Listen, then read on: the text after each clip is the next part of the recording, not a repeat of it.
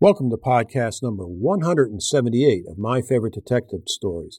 Today's date is September the 13th, 2022, and I'm your host, John A. Hoda. Our guest this week is Mariah Fredericks. Mariah was born and raised in New York City, where she still lives today with her family. She's a graduate of Vassar College with a BA in history. Her novel, Crunch Time, was nominated for an Edgar in 2007. Her Jane Prescott series, set in the 1910s New York, has twice been nominated for the Mary Higgins Clark Award. Her next novel, The Lindbergh Nanny, will be published in November of 2022.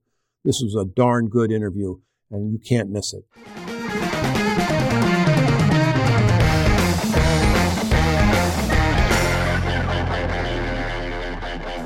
Welcome to my favorite detective stories. I'm your host, John A. Hoda. Come sit by my campfire as we listen to crime fiction writers talking about their flawed fictional detectives. I will alternate weekly between award winning and best selling authors with debut authors who have overcome all the obstacles to get their first novel out into the world. This episode is brought to you by my own FBI agent Marcia O'Shea six book series and my upcoming Gwendolyn Strong Small Town Cozy Mystery series. To learn more, go to www.johnhoda.com. That's J O H N H O D A.com and join my email list. Liberty City Nights, my Marcia O'Shea prequel novella, is available to my subscribers there for free. Hi, Mariah. Welcome to the show. Hey, John. I'm so glad to be here. Well, thank you very much for coming on. I really appreciate you did that. So, uh, how's the weather there in the flight plan of LaGuardia Airport today?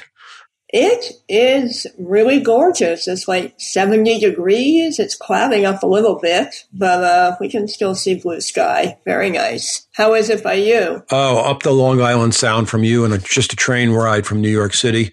Uh, we're doing great. Uh, we're, uh, it's a sunny day, like you said, 60s, a little breezy, but you know what? It's, it's telling me that spring is here. Yeah. And that, that's the thing that I think that I can say.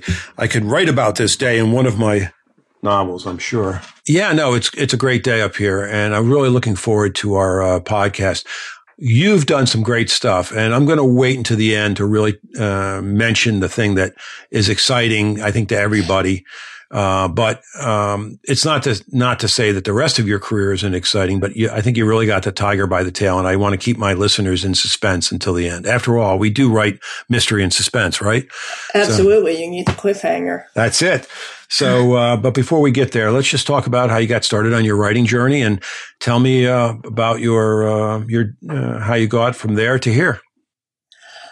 Um, well, I was that kid who really always wanted to write. That was basically always the game plan. Um, unless I was going to be a boxer, but since I'm only five, wasn't going to work.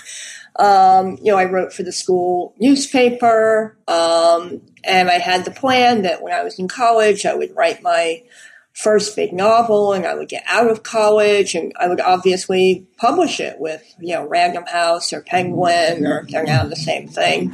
um, and, you know, my career would be launched as a great American author. Mm-hmm. That's how it works. Yep. Um, Feed it at every party first, and, uh, you know, the, uh, everybody would want you for book signings and throw rose petals at your feet. Yes. Exactly. Yeah. Me and Margaret Atwood would be hanging out together mm-hmm. and first novel got rejected. Second novel got rejected.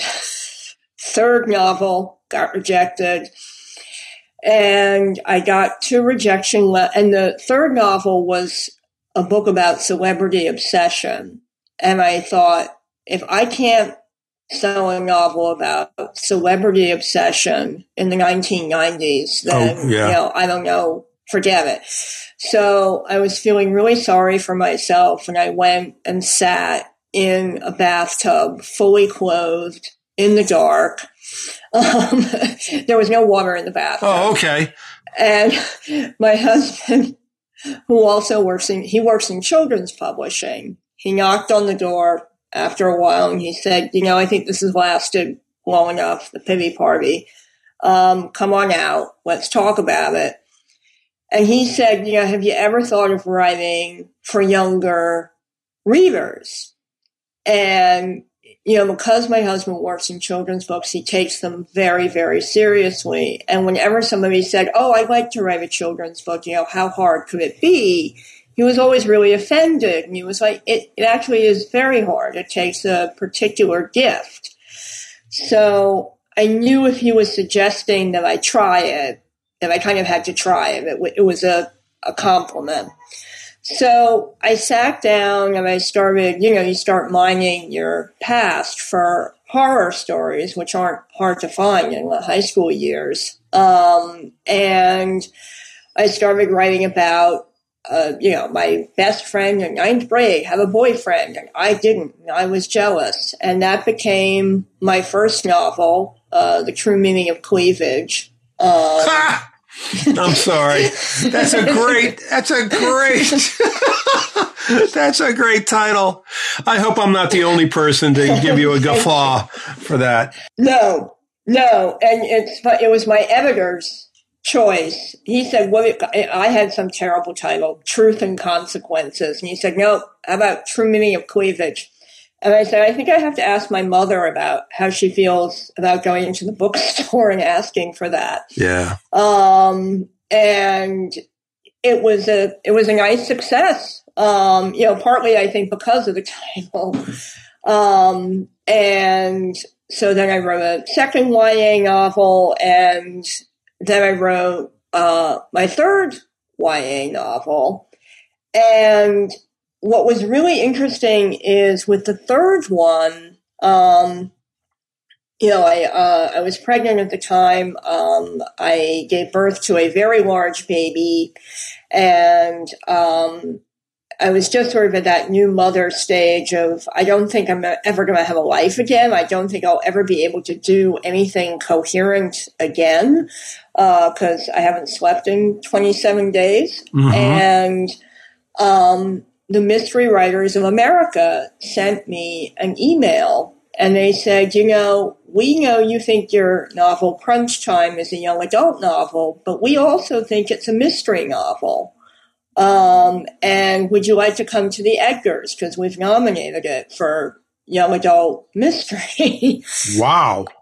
Yeah, no, I was totally stunned. And the reason they picked it was it's it's a book about four teenagers who take the SAT, and it's told from all four perspectives, and one of them cheats. Okay. And you have to figure out who who cheated.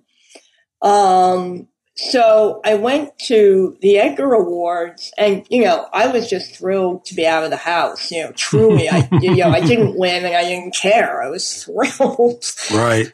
And I really fell in love with the mystery community that night. There, there's something, you know, the young, the kids book community is wonderful, but they take themselves very seriously. They, you know, they are speaking to the future.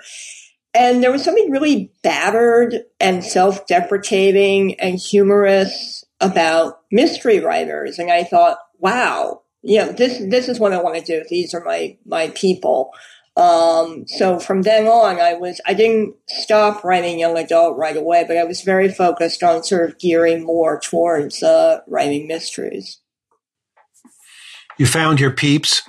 After, I totally found my peeps. After you found your voice, after, uh, but you can't take away from those three first novels because they were the, for lack of a better word, they were the fertilizer for, which allowed you to, to sprout in the uh, totally. in the new ones.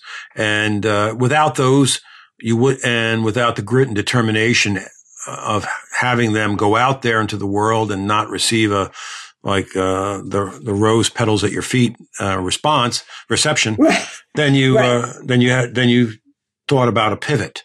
And uh, but yet it was a pivot that you felt that you could do. Um, and you could still have a genuine voice. Do I, do I understand that right? Did I feed that back to you correctly? Yes, Okay. Yeah, and one the, I think it is really important to because I made another big change later in my career, um, and any and change. I don't like change. I'm like most people in that, mm-hmm, mm-hmm. but it has always worked out. Um, so and also with young adult, I felt I was writing books that I enjoyed. I realized I was when, when I was trying to write the big serious adult novel with those first three, I was trying to sort of emulate, you know, Bret Easton Ellis and Tama Janowitz and Jay McInerney. And what I realized was I don't particularly care for those books. Why am I trying to write them? Um, so after falling in love with the mystery uh, community and and your your your baby's gotten a little older now. What's uh, he's sixteen. okay, so uh, continue, please. So so then I, I continued writing young adult um, for a while, and in the midst of writing, um, I, I, guess it had to be my last young adult novel. Um, two lines popped into my head one day were "I will tell it," and "I will tell it badly." And those went on to become the first two lines of A Death of No Importance. And for me, a book always starts with voice and the character, um, the detective in this case. And I listened because I knew this was not a teenage voice. It was too um, polite. Um, it was a little formal. And, you know, I thought, okay, what story do you have to tell me? Um, and the character didn't didn't speak up right away. She didn't give me the whole story. Um, so I went back to working on the novel that was actually paid for and due in a month. Um, but she kept coming back to me. Um, and I started thinking of her as Jane Prescott.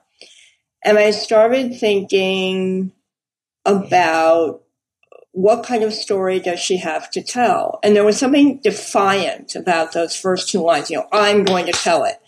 And then she immediately apologizes. So I thought this is someone who isn't used to being heard and who's had a secret that they've held on to for a long time. And um, it could be because I had a, a, a cleft palate and a speech impediment as a child, but I'm always fascinated by the people that sort of stand off to the side, watching and listening, who no one really pays attention to. Um, and so I got the idea that this was a servant, um, a maid, who knew the truth about a famous crime of the century. And she knew that the person who had been convicted of it um, was innocent. And she was now going to reveal the truth many years later. Um, so I had to pick um, an era for my lady's maid to exist. And I knew I didn't want to go back in the far reaches of time. I mean, for one thing, I wanted to write about New York because I was born in New York. I've always lived in New York. Um, and I wanted her to mobility because, you know, as a detective, you, you need to be able to get around and find things out. Um, so that brought me to, you know, late 19th, early 20th century in the Gilded Age.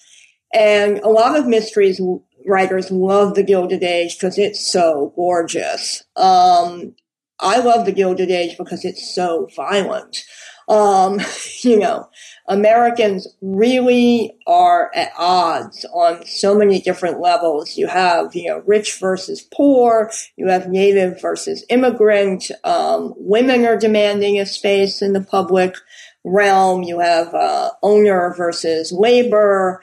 Um, so you have a lot of terrific uh, motives um, going on, and so I started writing the book sort of in my spare time and I sent it off to my then agent. Um, uh, and I said, you know, I kind of like this. I know it's not for kids, but I like it. What do you think about it?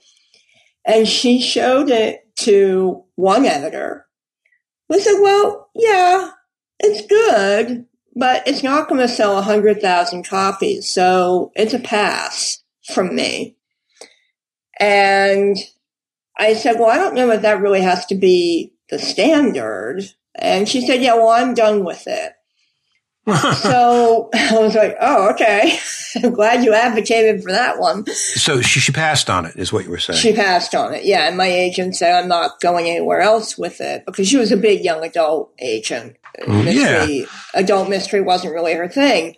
So I sent it off to a friend of mine who was an agent, um, and I knew mystery was her thing. And I said, you know, if you tell me to put this in the drawer, I'll put it in the drawer. And she said, I gotta tell you, like the market is terrible, but I kind of love it. I think you should keep going with it.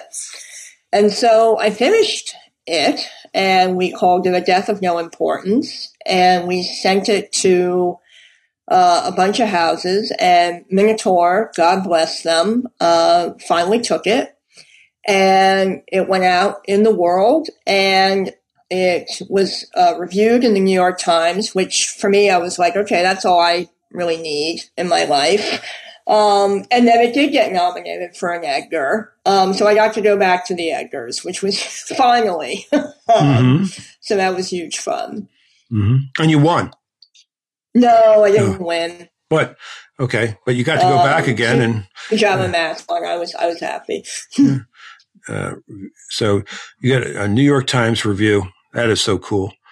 That is, and that, that's like a gold. Yeah. That's a, that's a gold badge. Come on, getting nominated for the Edgars and then a New York Times review. Those are those are bad. Those are medals you can wear proudly. So, I yeah. and you know the the the publisher saying, "Well, I don't think I can sell hundred thousand books." Uh, okay. Well, I, I would have sat, sat- I would have been satisfied with seventy five thousand. But hey, I, I, I can under- I can understand there might be a, a bar there that has to be reached, you know. But uh, I'd love to know how many it sold. But it, since, I don't think she's probably right about that one, but uh, but when we get to the end of the interview, I'll uh, we can discuss further. Okay, sure. Um, so all right. So, um, so now you're off and running with Jane Prescott, and of course, your Minotaur says, uh, "Do you have a series?" well, that was yes. It was funny when they called me in to discuss buying the first book. They said. Um, would you consider making this a series? And I said, "Are you kidding? I'll write this for the rest of my life. If you, you know, if you Mm. buy them, I'll, I'll write them."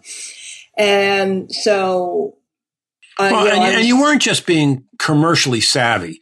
You were, you knew that you had a tiger by the tail, that this was a universe that you didn't mind sitting around in. And this is a place where the dialogue and the, and the setting and the, and the time period was something that, you know, you could, you could get interested in doing day in and day out. It's not like, you know, you, you, you wrote a, a one off and never wanted to go back to that, uh, novel or that character again, right?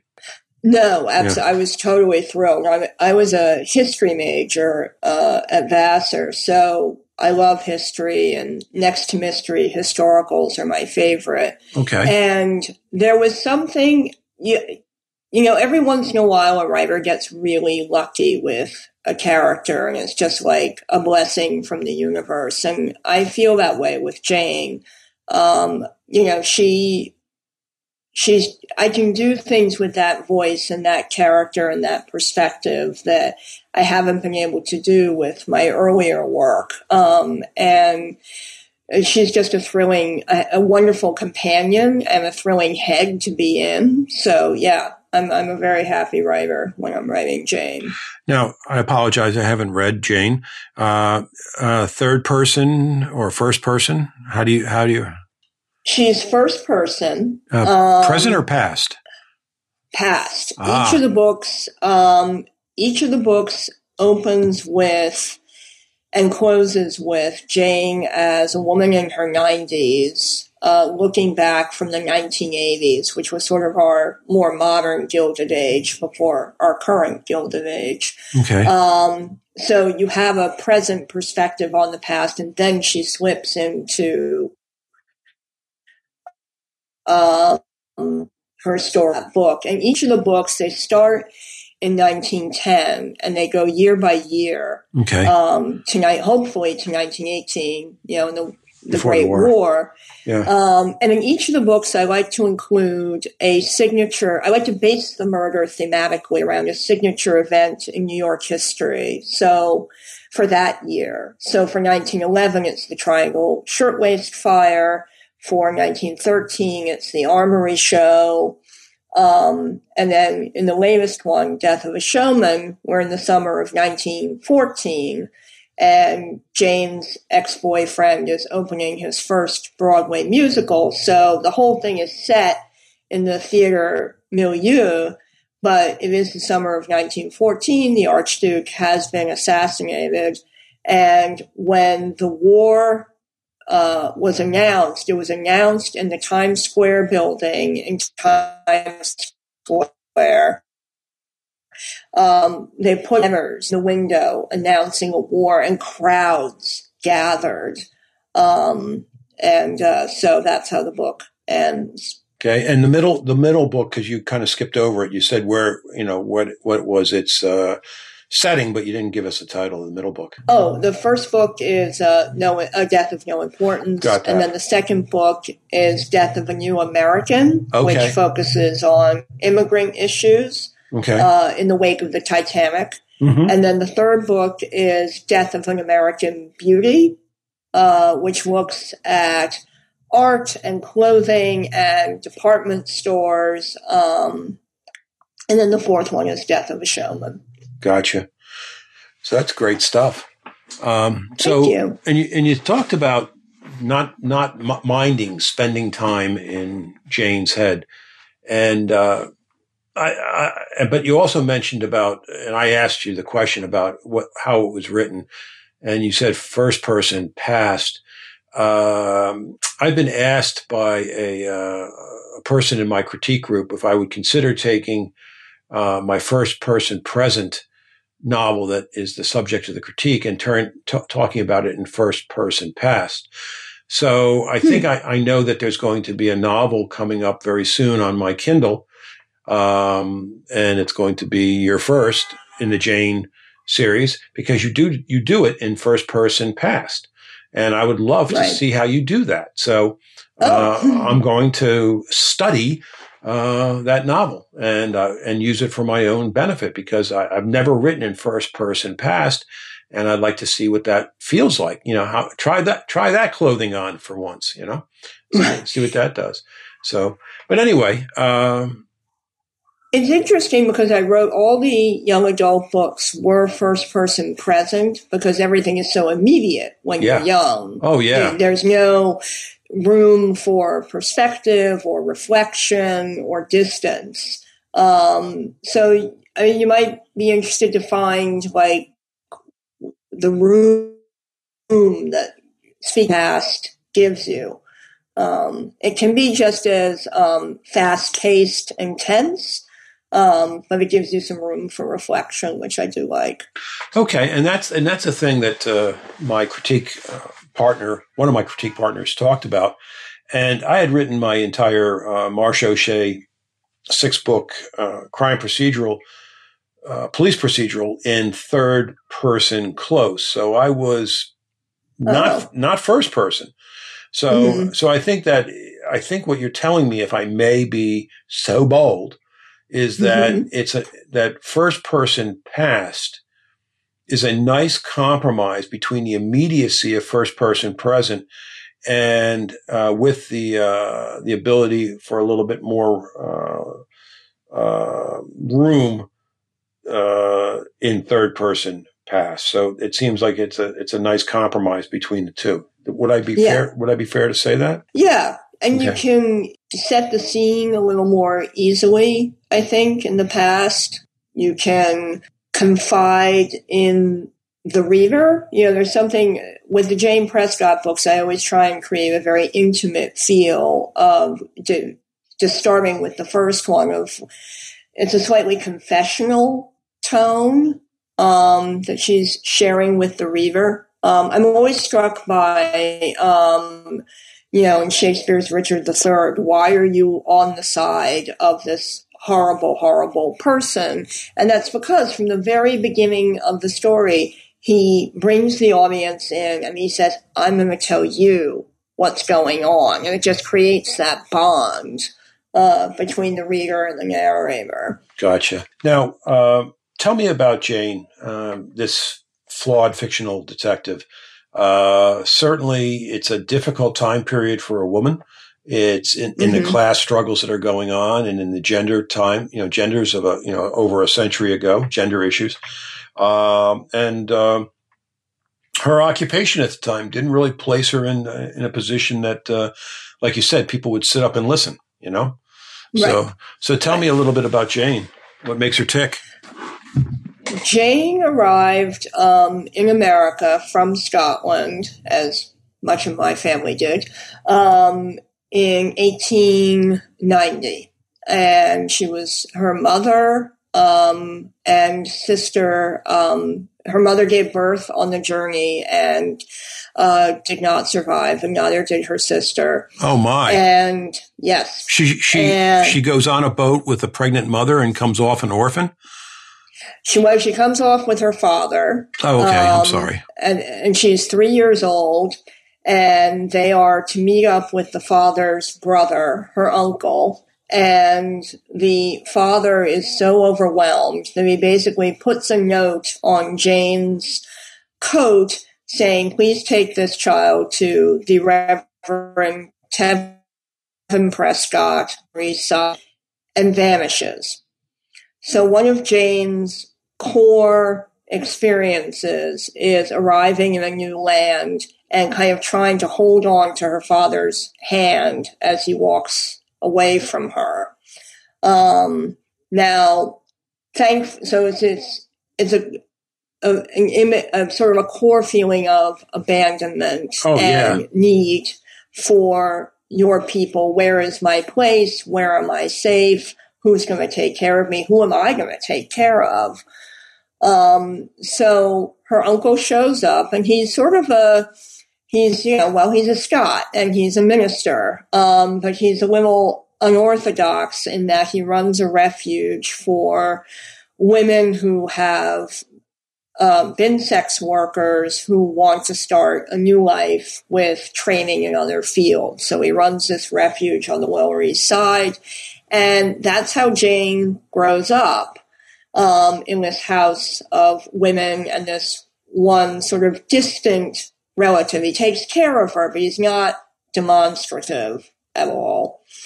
And when she's 13, the his big patron, say Mrs. Armslow, um, head of one of the oldest families in New York, says, I actually don't think this is a great place for your niece to be a young woman. I think she should come and work for me as a maid in my house. So that sort of launches Jane's career as a uh, as a servant. And she's working in this very wealthy house. And at one point, she notices that um, one of Mrs. Armslow's relatives is stealing from her. Um, so she gains the trust of her employer, um, and she starts sort of developing her sharp, her very sharp eyes. Um, but at the beginning of a death of no importance, Mrs. Armslow has died. So Jane needs a job. And she gets set up with the Nouveau Riche Benchley family. And this is in 1910. And they're sort of a comically wealthy, clueless family that doesn't know anything about New York society. She actually knows this world much better than they do. Um, they have two daughters, Charlotte, who's very pretty and very ambitious, and Louise, who's catatomically shy and overwhelmed by the very sharky social milieu that she finds herself in. And Jane feels immediately protective. She thinks, oh, hey, you know, maybe maybe this is my family. Maybe these are my people. Um, and she really warms to Louise, and, and their their relationship is sort of a, a bedrock of the four novels, how it develops and grows.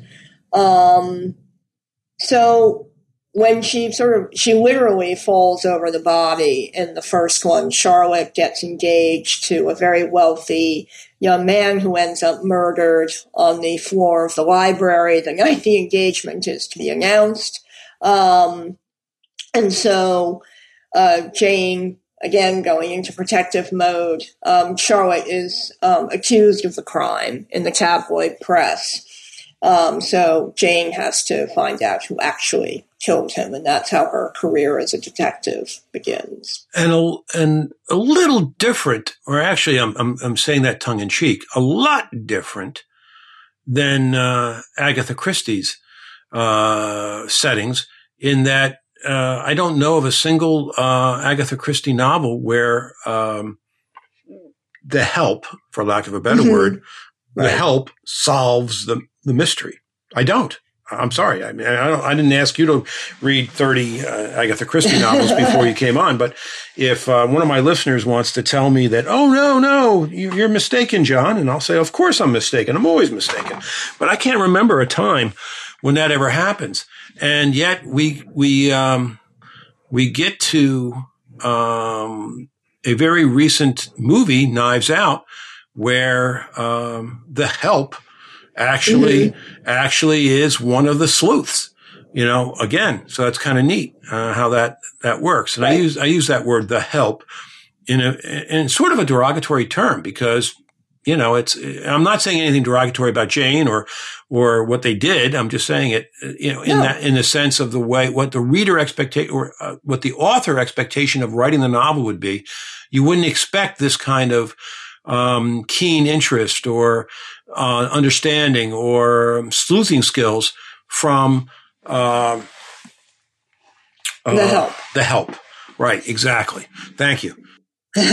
well, they have access to all your secrets if you think about it. Absolutely. Um, and nobody takes them seriously. Nobody notices them. Right. Really. So the the conceit is um, what the person can observe when nobody's paying attention mm-hmm. to them.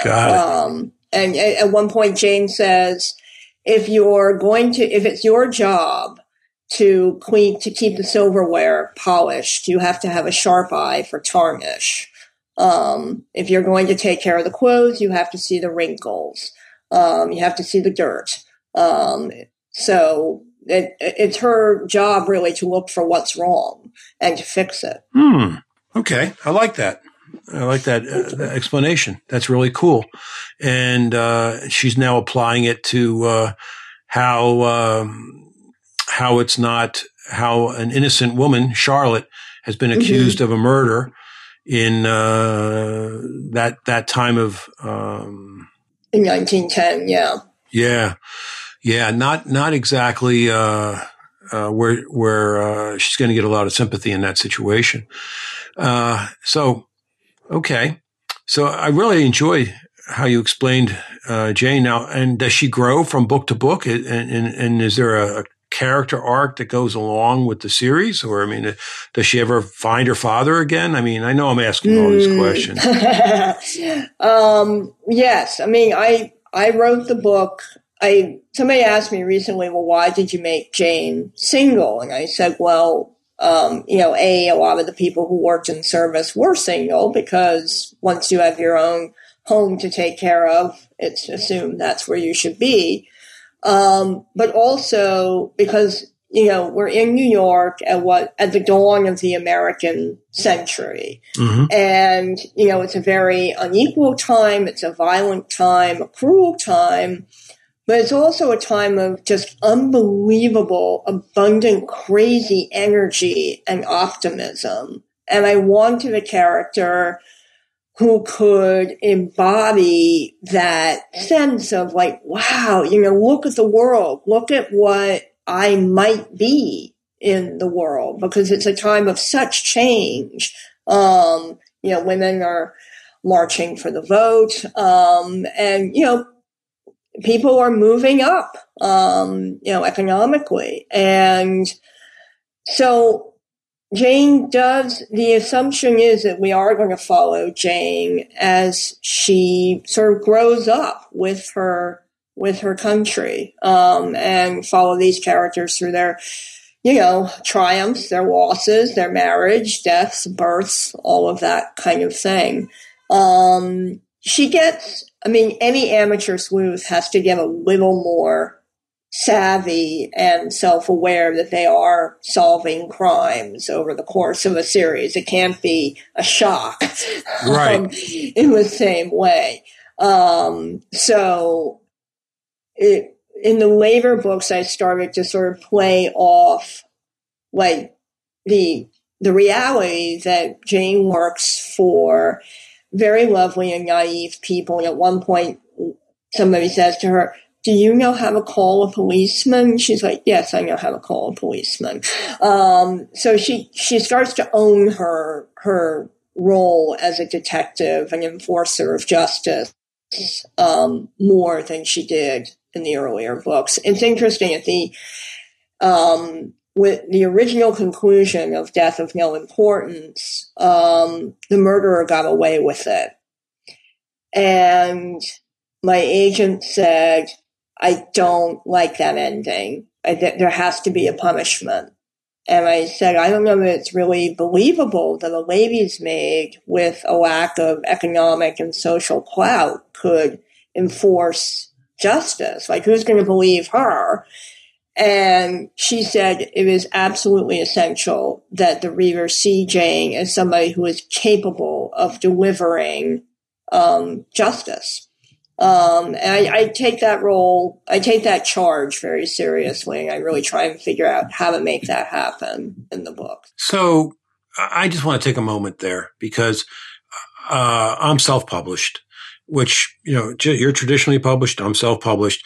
My person that would tell me that would be my developmental editor. You know, uh-huh. so in other words, if I had given you if I had given um, the manuscript, the rough draft to my developmental editor, and said, you know, this is what it is. And, and if my editor came back and said, well, no, you really need to give the reader, um, an ending that has, uh, uh, your protagonist solving the, the mystery, solving the crime, uh, bringing justice forth. Uh, mm-hmm. I would, I would, I would, uh, probably have, uh, a little bit of, I would probably have a little bit of pushback, but just the way you explained mm-hmm. it to mm-hmm. me now, um, your agent must have had a good eye for what you were writing. Otherwise, uh, she, she, she would not invest in you. And, but yet has enough, um, savvy to realize that no, no, that doesn't ring true. You need to do this. And, and, and, and it came from a place of, of experience as well as genre specificity, um, and almost a trope. And I would say, um, I'm sure you probably had some discussion back and forth with your agent, but in the end, oh, I'd yes. probably, I'd, I'd, probably do with what you did. And that would be to, uh, if it was the way you just explained it to me, if that's the way it was explained to you, I would say if my agent explained that to me that way, I'd have to, you know, go lie fully uh, clothed in a bathtub for a couple hours and then come to the realization that my my developmental editor was right and that I, I, I have to now do my editor proud by coming up with the best damn ending I could with my protagonist solving the crime and solving the mystery. So, and I guess that's what you had to do. you know, we came to a compromise with the first book. Okay. And then the, the consequences got heavier and more Jane centric as the series went on. But, you know, I said to her, it's not, I think only 50% of murders actually are successfully prosecuted in this country. Um, and I said, you know, I want to maintain a certain level of realism, even in the genre of historical fiction, uh, historical mystery, which can be, you know, a little romantic, a little sentimental. But I said the whole idea here is to look at violence and class issues realistically. Mm-hmm. Um, so I don't want to make it too cute. And she said, yes, but it's because we only managed to successfully prosecute um, half the murders in this country. Maybe that's why people are so hungry for stories where it does turn out. Yeah. Um, all right. And I, and that did make a certain amount of sense to me. Mm. No, and, and I still work, I continue to work as a licensed private investigator. Uh, I work, oh. uh, yeah, I work as on, uh, pr- primarily on wrongful conviction exoneration cases. And oh, that's so cool. It is. And my work is not necessarily to find out who did it, but to point to the police and to the, uh, and to the judges in the uh, appellate hearings later on that my client didn't do it. so right. yeah, there, yeah, there is a dead body or dead bodies. And, and, I'm being honest in a real, real, in a real life setting. There, people died, but not at my client's hand. And, uh, mm-hmm. and it wasn't my job to figure out who the hell did it. It was just that my client didn't do it. So, uh, right. I could, I could see that, um, I could see that uh, push and pull between yourself and your agent. So anyway, uh, but in the end, you guys came to a resolution, and uh, and but it did it did set it did set the tone for how how she was going to be able to solve uh, further mysteries in the next couple novels. Correct? Yes, I mean the Benchleys are a wonderfully hapless family, and somehow those bodies always just turn up. Um, and you know, of course, one of the challenges with an amateur sleuth is giving them the drive to solve the murder, right? Mm-hmm. Because why, if unless you're getting paid, why on earth would you risk, you know, life, limb, and you know, spend your time tracking this down? Um, so I generally have to have somebody close to Jane, either implicated or threatened. Um, in the uh, in the second book, Death of a New American, um, a young Italian woman, a nanny, uh, in the household. Um, in the household, um, Louise is getting married, and um, the family that she's marrying into, their nanny, is found dead um, in the nursery, and it's supposed to be a a, kidna- a botched kidnapping, and Jane feel first of all, Jane feels protective because this could derail the society wedding of the year, so she's got to look out for Louise on that score.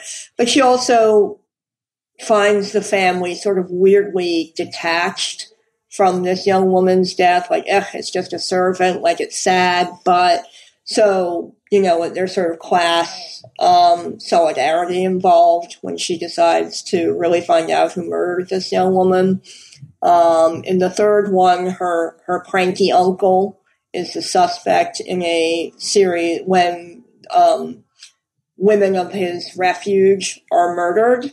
He's the suspect, so that brings Jane into that case. Cool. Um, and yeah, that was that was a, that was an interesting one to write because I got to delve more into her family history and trauma. And then the fourth one, because it uh, it is the setting is a Broadway musical, I wanted it sort of light and romantic, and you know, slightly um, slightly comical. So um, in that one, her ex boyfriend is the chief suspect. When the producer of his show, who's an absolutely horrible human being, is found murdered. Played by Zero Mostel played by Zero Mostel. There was one, it was funny. There was a, a victim where somebody, my editor said, You've made him very, very unattractive. And I said, Yes, well, I want him to look like Harvey Weinstein. She said, You know, it's a, li- it's a little obvious. Could you, could, I just don't think you should go in that direction. So yeah. it's like, okay. Yeah, I got you. No, but, uh, I know we were just joking, but uh, uh, I'm sure Zero Mostel's a wonderful individual. He just played uh, a, uh, a really slimy producer in the producers with Gene Wilder. what was? Uh, and he would have been fabulous as, as Sidney Warburton, oh, the uh, producer who gets so many women.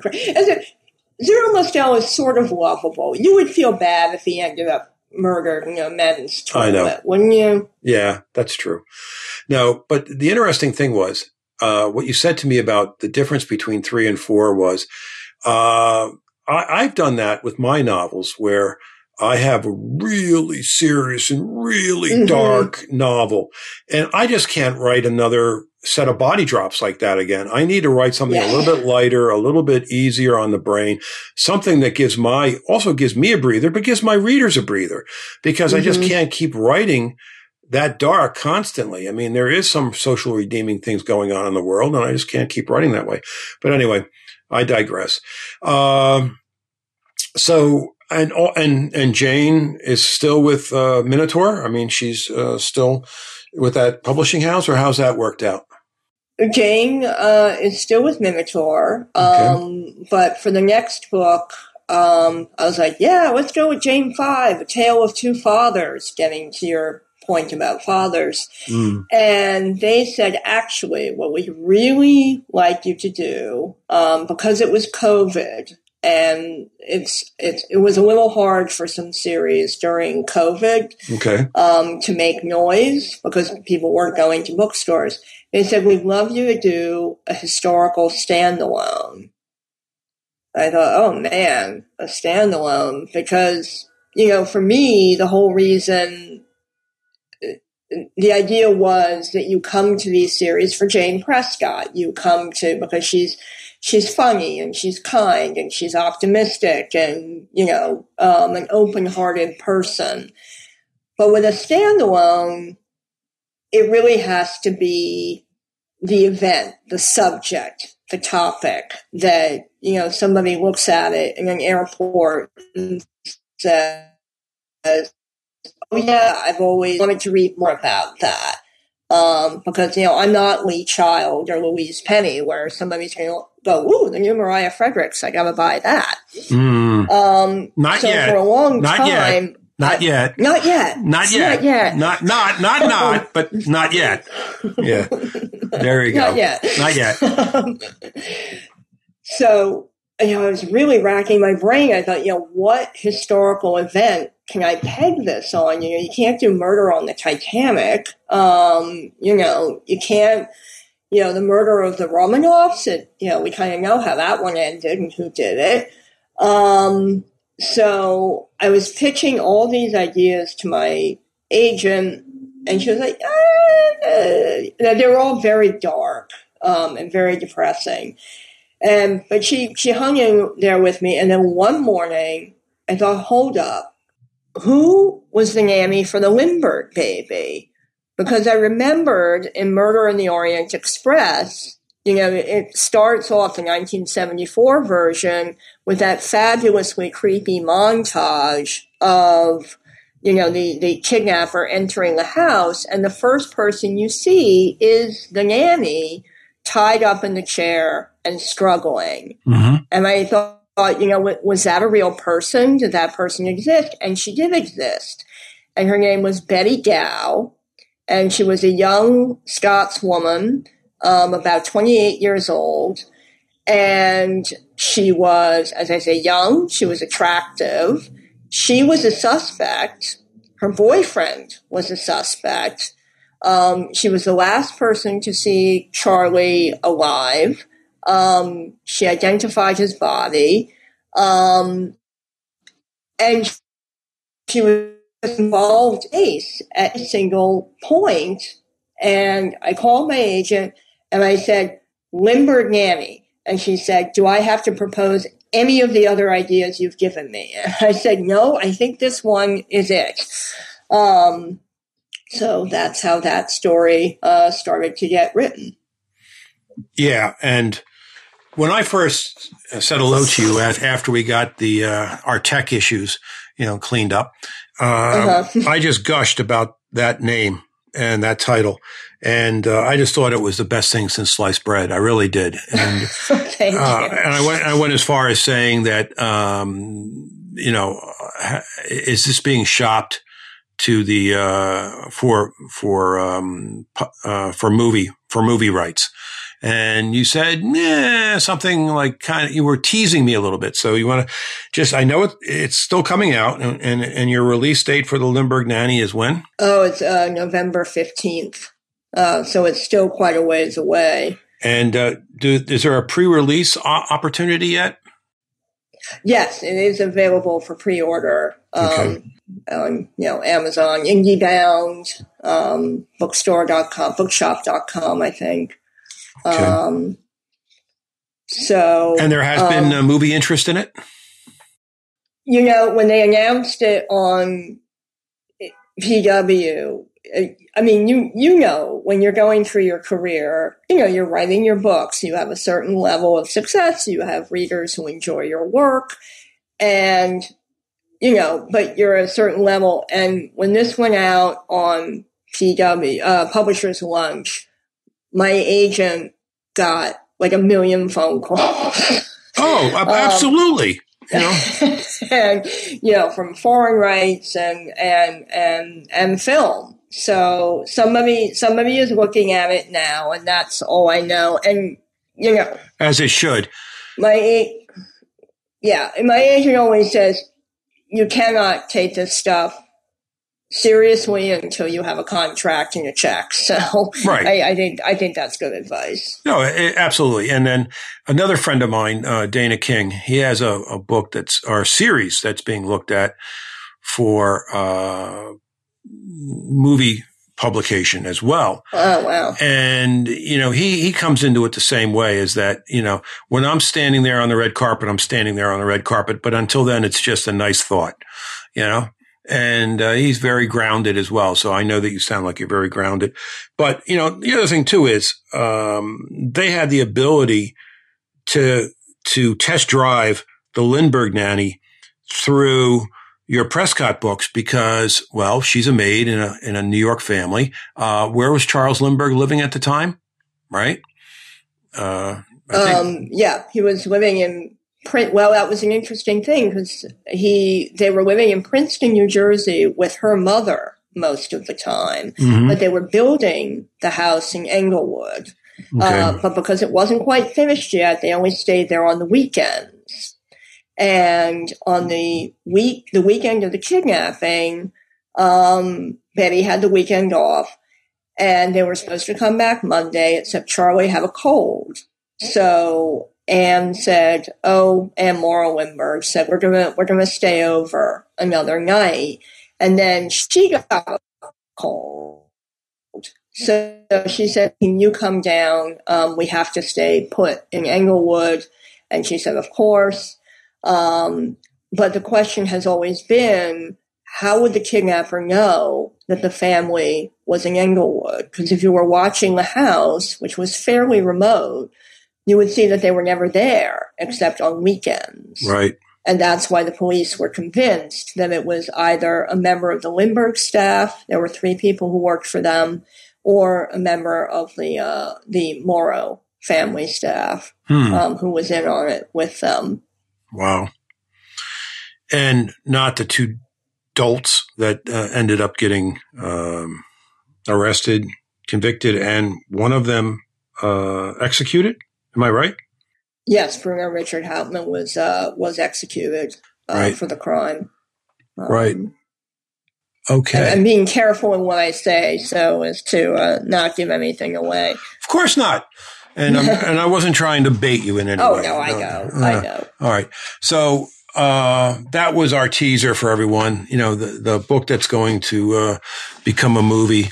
And and you're going to get to wear a, a dress on the on, on the red uh, carpet uh, that day. So uh, no, it, I mean, but think about it. You could have uh, just uh, laid in the tub, fully clothed, and went and got a career doing something else.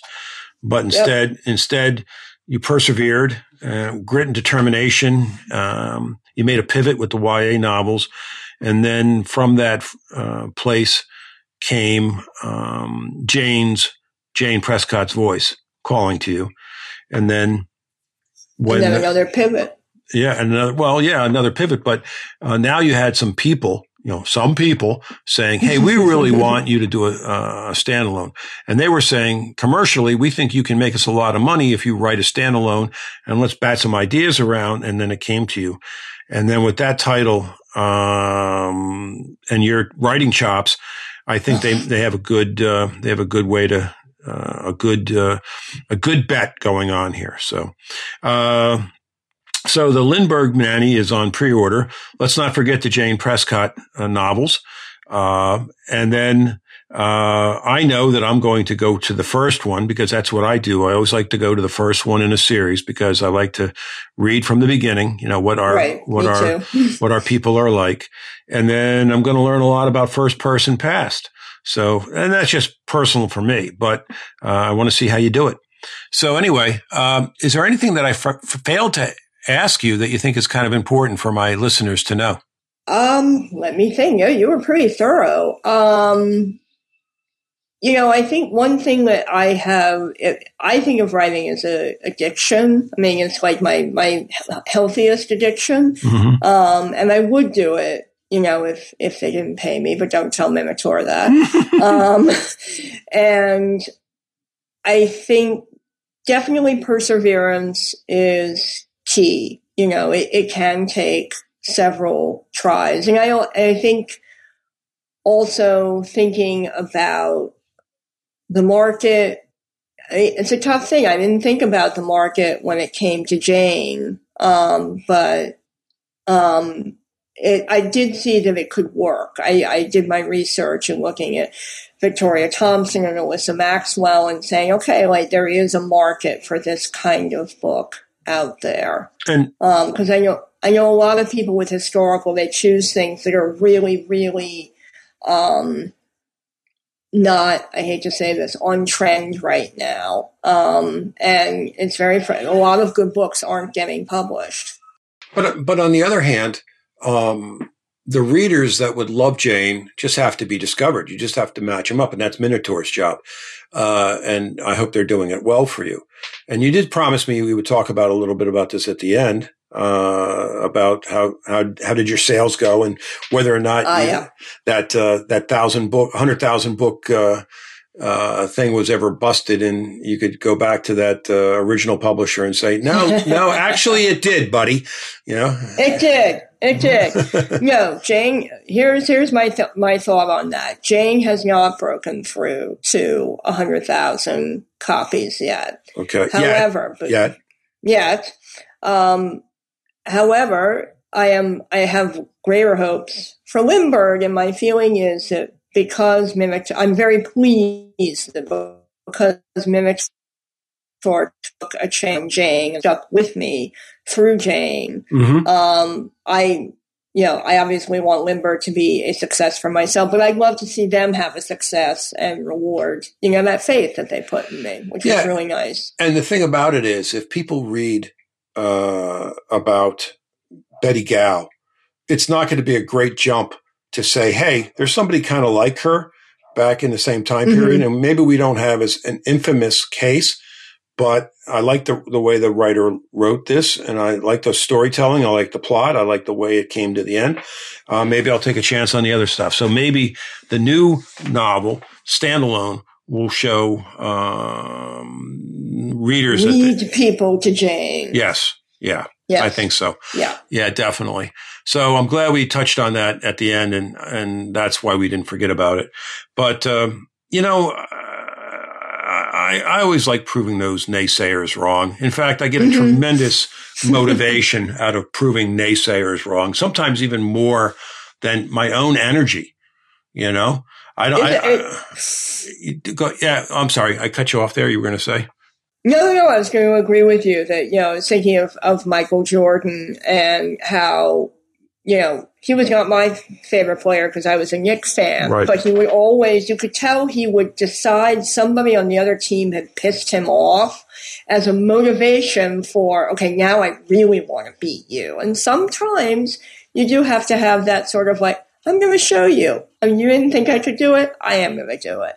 Energy. Yeah, I, I got hired to handle a, a case that was way afield from what I normally do. I mean, completely afield from what I did. And I was given a short time frame and a very small budget to do it. And what I found out later on was I was hired because uh, they wanted me to fail. Really? And my, my actual, you know, the people that hired me that paid the money for me to do the work had a monetary interest in making sure that I did a report that did not find the findings.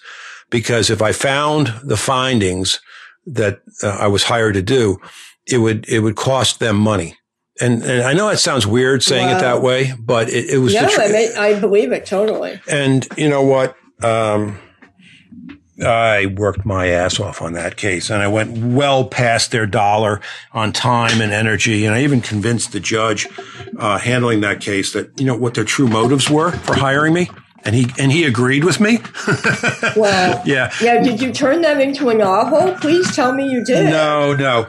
What I'm, what I'm going to turn it into someday is a, um, a ambush interview on my uh, my villain's front step, saying, ah. "Remember when you hired me, you know, way long time ago."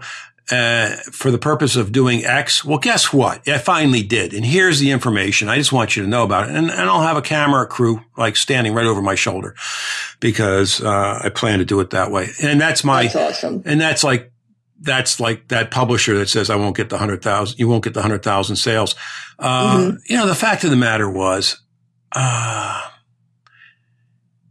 that publisher wouldn't know a book that, that would get a hundred thousand sales if it bit him on the ass.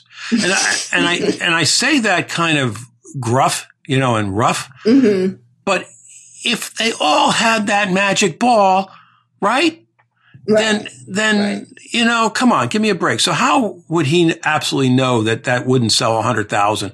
Come on, give me a break. There are, and you know, I love the fact that so many of my authors that I interview have had like 30, 40 rejection letters before that novel gets sold yes. to a press that just and it blows up. Well, those 30 or 40 other rejections, they didn't know that that was going to be a hundred thousand uh, copy seller, right? Right. So, right. Anyway, Right. But yeah, no, my, uh, I'll tell you this story when we get off air. And, okay. uh, but, uh, cause it's still, it's still an ongoing case. It's a cold case on my desk and it's one that I still play with. And believe it or not, I play with it every Easter weekend. Uh, I do. I mean, while my wife and my daughter are making a lovely, you know, Easter meal for us, uh-huh. I, I pull the dust off of this cold case that I've had around since 2005 and I take I take fresh eyes on it, and I try to look at different things that have happened over the course of the year that might might be able to assist me. And then I I put out into the universe those things that I need to oh, do, and then yeah. But eventually, um, I will find out what what they didn't want me to find, and I'm, I haven't given right. up on it. That's how much of a uh, well, when, when you piss me off, that's what happens. But anyway, so right. enough about me. Anyway, uh, have you, uh, have I covered everything you think, Mariah? I believe so. I mean, unless, if you want me to talk about the book I'm writing now, um, yes. I think we have covered, yeah. Tell, um, tell me about what you're writing now. I don't mind. Yes. Um, I am working on a second standalone. Okay. And it is the 1911 murder, true, true story of David Graham Phillips. Have you ever heard of David no. Graham Phillips? No. David Graham Phillips uh, was the man who caused Teddy Roosevelt to come up with the term muckraker. Okay. When he wrote an expose of senators on the take. Okay. Um, in 19, and he was murdered outside the Princeton Club near Gramercy Park okay. in uh, 1911. And the person who is going to be the sleuth, sleuth in this particular per- book is Edith Wharton, who was in New York at the time trying to decide if she should leave America, her husband, and her publisher. So okay. it's a return to the Gilded Age for me. Okay. Yeah. That sounds so cool. And uh, Minotaur again? Minotaur again, yes. Okay. Yes, we have. Well, I thank you very much for coming on the show today. I really appreciate it. And, uh, oh, this is what I have to ask. How can my readers and listeners get in touch with you? how can they reach you? Very good question. They can reach me at mariahfredericksbooks.com. There is a contact link there. Mm-hmm. Um, and if they would like to reach me, they absolutely should. I love hearing from readers, writers, uh, mystery people. Um, I really like, uh, I love the back and forth. It's a lonely life writing. Yeah. So Maria, Mariah Fredericks with an S dot com. And that's your, uh, mariahfredericksbooks.com. Ah, Mariah Fredericks with an S books.com. Okay. And I, I should know that because it's sitting there on my Chrome tab right now. uh, oi. Anyhow, but thank you for coming on again today. I really appreciate it. Oh, thank you so much for having me. It was really fun.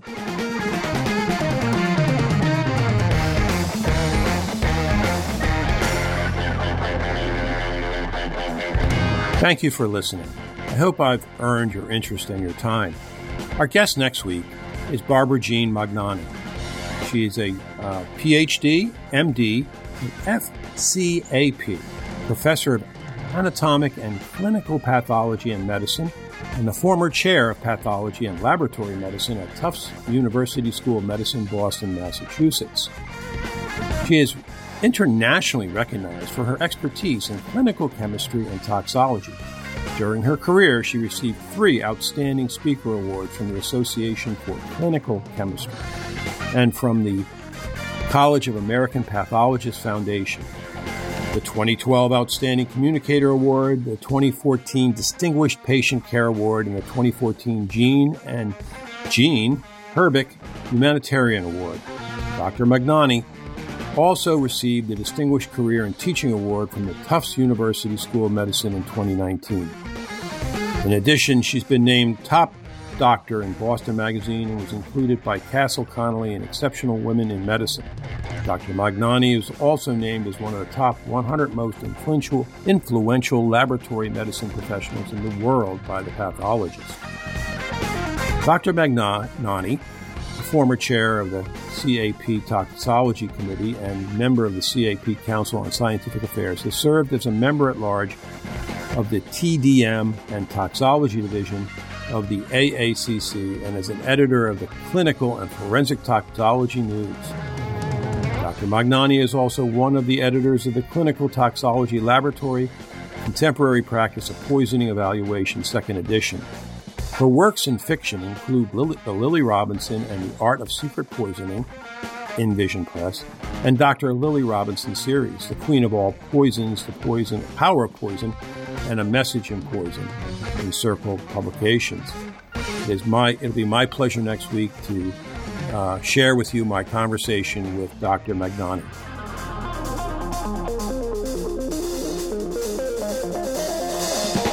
This episode was brought to you by my own FBI agent, Marcia O'Shea, six book series, and my upcoming Gwendolyn Strong Small Town Cozy Mystery series.